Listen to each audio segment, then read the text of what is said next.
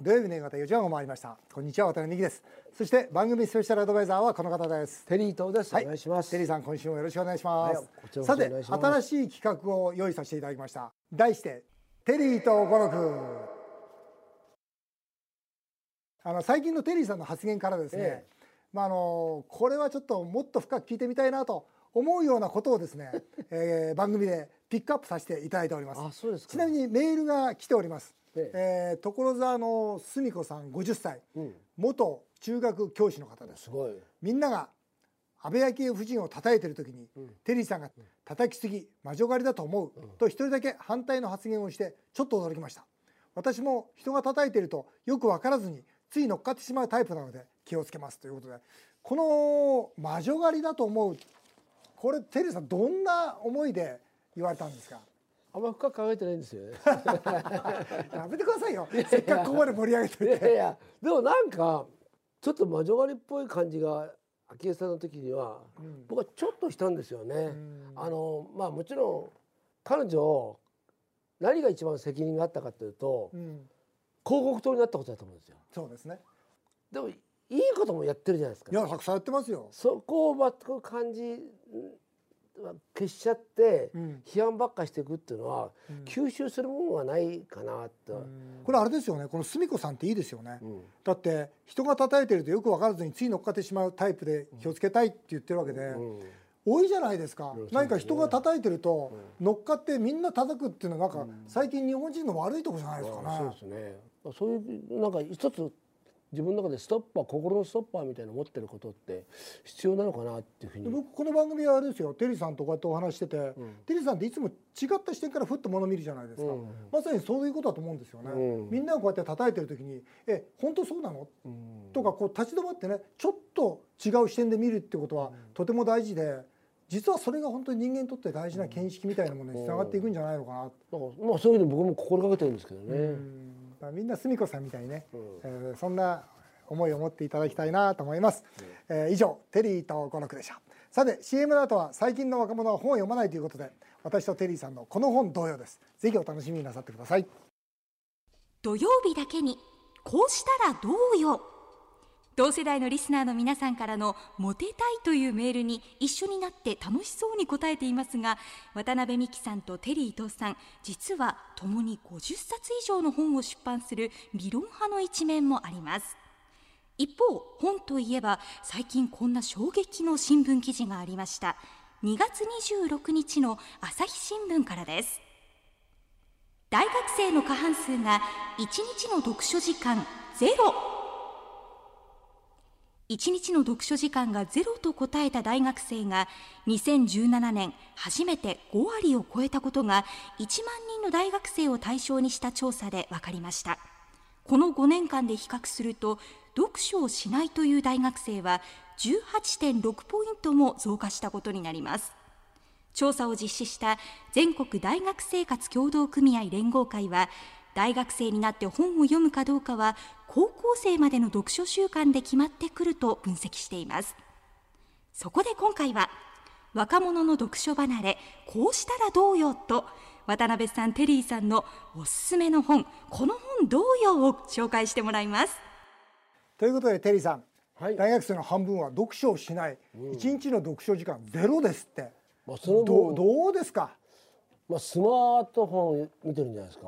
スマホは1日2時間半ですって。あこれスマホ1日2時間半見てて、本ゼロって危なくないですか？それ、テリーさん本読読まれてます？相変わらず。僕はまあまああの睡眠薬代わりに読んでます。うん寝る前どのぐらいですか、30ページとか。さ今40ページ。まあ本にもよりますね、うん僕もあれ毎日大体30分から長いあ時間時間がある時1時間ぐらいかな。あそうですね。必ず本読んでて。テリーさんにとって読書とは何ですか？想像ですね想像。想像力を養う。ああのネットサーフィンしてるのは、想像力は養えないですね。あものは知識として入ってくるかもわかんないけども、この行間がないから想像できない。あの感性を磨くことが少ないような気がする。ー。確かにその行間から想像するっていうのは大事ですよね。大事だと思うんですけどね。僕あの学校の子どもたちには3ついいことがあるって言ってるんですよ。一つは時間を超えられると、2000年前のイエス・キリストにも会えるわけじゃないですか。で空間超えられると、世界中どこの人にも会えるわけじゃないですか。それからいくつもの人生を生きられると、まあ、主人公を重ねて自分がいくつもの人生生きられるじゃないですか。だから僕はね本ほど安いものないと思いますね。この世の中に。だからそれをゼロ時間っていうのはあまりにももったいないなと。この大学生の読書離れ解決策ってあります？テリーさん。ないですね。ないですか？ない、ないでしょうね。まあ強いてあれ言えばあれですね。中学高校生までの読書習慣で決まるってわけですから、うんね、やっぱり中学高校時代にしっかり本を読ませるってことが大事なんでしょうね。電子書籍を読んでもらうしかないですね。本まあ最近でもだから本が売れないですよね。売れてないですね。テリーさん本を書くときってどんなこと意識されますか？売れること？だからだから売れるためにはやっぱ意識するなんか考えるじゃないですか。みんなが感じることよりも、うん、半歩前に感じ取って、はい、それを具体化する。先週もやりましたけどあの大社長への道あるんじゃないですか、うん、これ今から大社長になるのをこう本にしませんかこれ。あいいですね。ねそうすると多分多くのフランチャイズやる人とか、うん、多くのその、まあ、これからね定年退職した後、独立しようと思ってる人すごい今多いわけですよ、うん、そういう人たちに対して勇気与えますもんね。そうですね。成功しないと勇気与えないから。ぜひ成功しなきゃいけない頑張ります。そうですね、最近の売れ筋の方を聞いてみたんですよ。はいどんなのはいそちらをお聞きください。それでは渡辺美樹さんが実際によく本を買いに行くというワタミ本社すぐそばのブックス富士大鳥居店で聞きました今年ここまでの売れ筋ランキング。まずはビジネス書部門。第3位。日本電産長森重信が社員に言い続けた仕事の勝ち方。第2位。嫌われる勇気。自己啓発の源流アドラーの教え。第1位。頭にきてもアホとは戦うな。人間関係を思い通りにし最高のパフォーマンスを実現する方法。続いて小説部門。第3位。今村雅弘詩人層の殺人。第2位。佐藤愛子90歳何がめでたい。第1位。若竹千佐子オラオラで一人いぐも。そして最後にブックス富士大鳥居店太田店長おすすめの一冊は町工場の全社員が残業ゼロで年収600万円以上もらえる理由でした。私たちも今日は本を持ってきました。最近読んだ本もしくはおすすめの本です。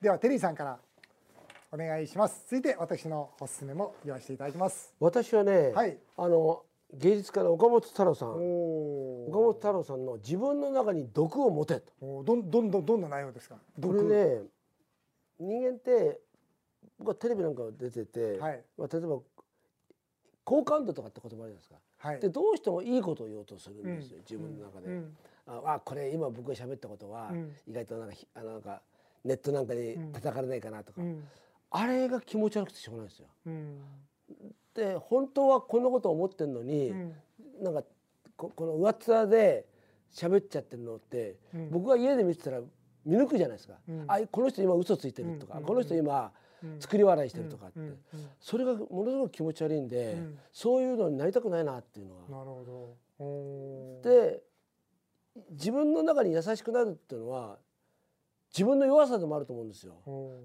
春の時って10代の時っていつも人に当たってたり、ふざけんなって、で年を取ると自分に弱くなるから、あちょっともうそろそろみんなにあの面倒見てもらわなくちゃいけないからここのとこはちょっとおとなしくしてようなとか、みんなにいいおじいちゃんって言われたいなとかっていうふうに思っ丸くなっちゃう。もうそれが気持ち悪いんですよ。なるほど。なんだこれっていうふうに思っちゃうんでなんか客観的に自分が見た時にこれかっこ悪いなっていうふうに思っちゃうのが嫌だから、まあ、自分の中に常にそういう毒みたいなものを持っていたいなっていう。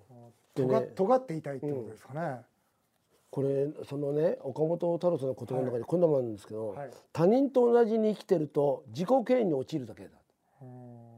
すごくなんかいい言葉です、ね、うんそうなんですよね。ね楽に生きる人間は何を考えているのかっていうのも書いてあるんで。岡本さんらしいですね。そうなんですよ。はい。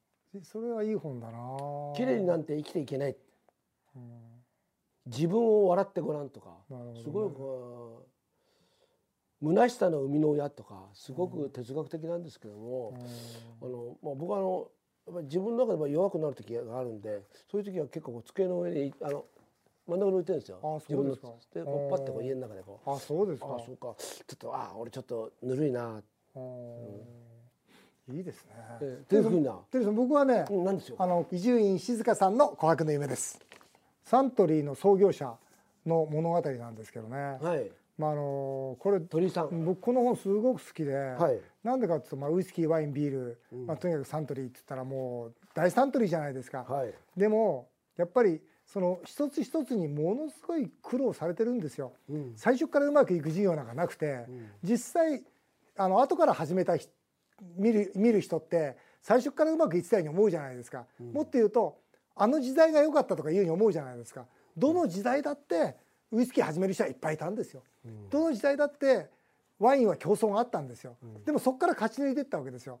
だからおそらく今の人って、まあのそれは高度経済成長だからうまくいったでしょとかいう言い方をするんですけど、そうじゃなくていつの時代でも苦労があって僕はその本当に諦めないその思いがなければ事業はうまくいかないというのがこの本から改めて学びましたし、あの関東大震災の時に、あのまあ、問屋さんに対してですね、えー、その売掛金の伝票を全部破り捨てるっていう実は本当のことがあるんですね、うん、そんなことがあってつまり本当に事業で本当に大事なものはお金より大切な信用というものなんだとか、うん、もう改めてなんかこう学ばされるというか。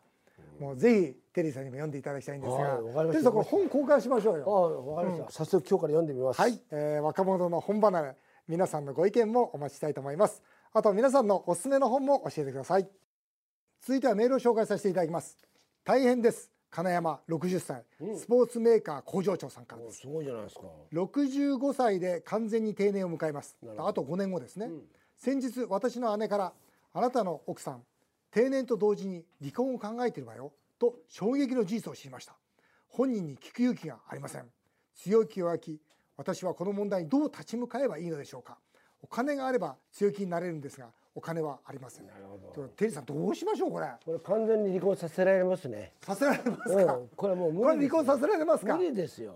もうだってね、うん、あと5年金もない仕事もないんでしょ、うん、あと面倒見るだけですよ奥様としてはね奥さんとしてはこんな男は多分ボロ雑巾のように捨てられますね さああと定年退職退職金半分もらえばいいんだもんねそうですよそうだよねだからもらった瞬間に半分持って持ってかれて終わりもうおさらばですねじゃあどうしよう金山さんには何て言おうかただこれ一つだけいいことがあるのは、うん、何ですか？5年前にしたってことですねあじゃあこの5年手打ちますそうこの5年で、うん、まあ自分も次の人生を考えた方がいいよね そういうことですか。うん。うん。これはもうしょうがないですよ。しょうがない。うん。あのこういう夫婦ってね多いと思う。あそう。うん。なんかこれを未練たらしくなんでお前俺と別れるんだって言ったって、そういう弱音を言った瞬間にもっと奥さんは？もっと嫌いになるね。嫌いになりますよね。もっと引くよね、うん、だから逆にもう、ね、あありがとう65までいてくれて。かっこいい。テイさんかっこいいよね。いやそれかっこいいわ。ありがとう。65までいてくれて。こんな俺お前好きに生きていけと、うん、こんな俺とよく一緒にいてくれたなって、うん、金山さんセリフ決まりました。そうですよ。もう65までありがとうと言っていただきたい無理ですよ。無理ですか。もう常にね、うん常に別れを考えてないと。あ、そう。うん、今の深いな言葉。常に別れを考えている。常に男と女は。うん。もうそんなね、もう安心なんか無理ですね。だって何にも提供してないんでしょ？だって夜もご無沙汰でしょ？それわかんないですけど。わかんないですけど、そこまで読み込まないでくださいこの。ね、うん、何にもないんですもん。そそそしてさらにね女の人の方が長生きするわけだからもう私一人の人生でもねもう飽きちゃったんですよ。飽きちゃったんだね。飽きちゃっただからあと男が文句言うのってなんだお前夫婦なのにとかそういうなんか概念的なことばっかりじゃないですか。俺がずっとお前のところ今まで面倒見てたのにってそんなこと知ったもんじゃないですよ向こうから。なるほどね。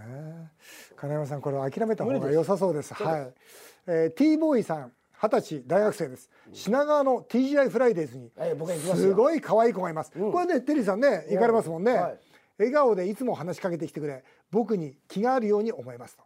恋の始まりですと。剛力あやめちゃんに目元が似てますと。渡辺さんテリーさん恋は始まりが一番楽しいということは本当でしょうか？ということでこれは無理ですね。そんな剛力にね。次から次へと無理無理が出ますよ剛今日あやめちゃんのね可愛い子が、はい。多分ねこれね店の男とできてますよ、あとあそこにはね外国人のお客さん多いでしあょそうだね。そうねそう。うん。外国人の男も狙ってますよねあそこまたね雰囲気いいからね。そうなんですよね。雰囲気いいからそういうちょっとねお酒飲む飲むとうん。口説きたくなるような雰囲気ですけどもうん。そんなね強欲あやめがうん。そんなね男にねついていきません。ついていきません。無理。だから他で探した方がいい。諦めていたあそこでハンバーガーだけ食ってね帰った方ハンがいいよバーガーを食って帰ってこいと。とっとと帰った方がいい。無理。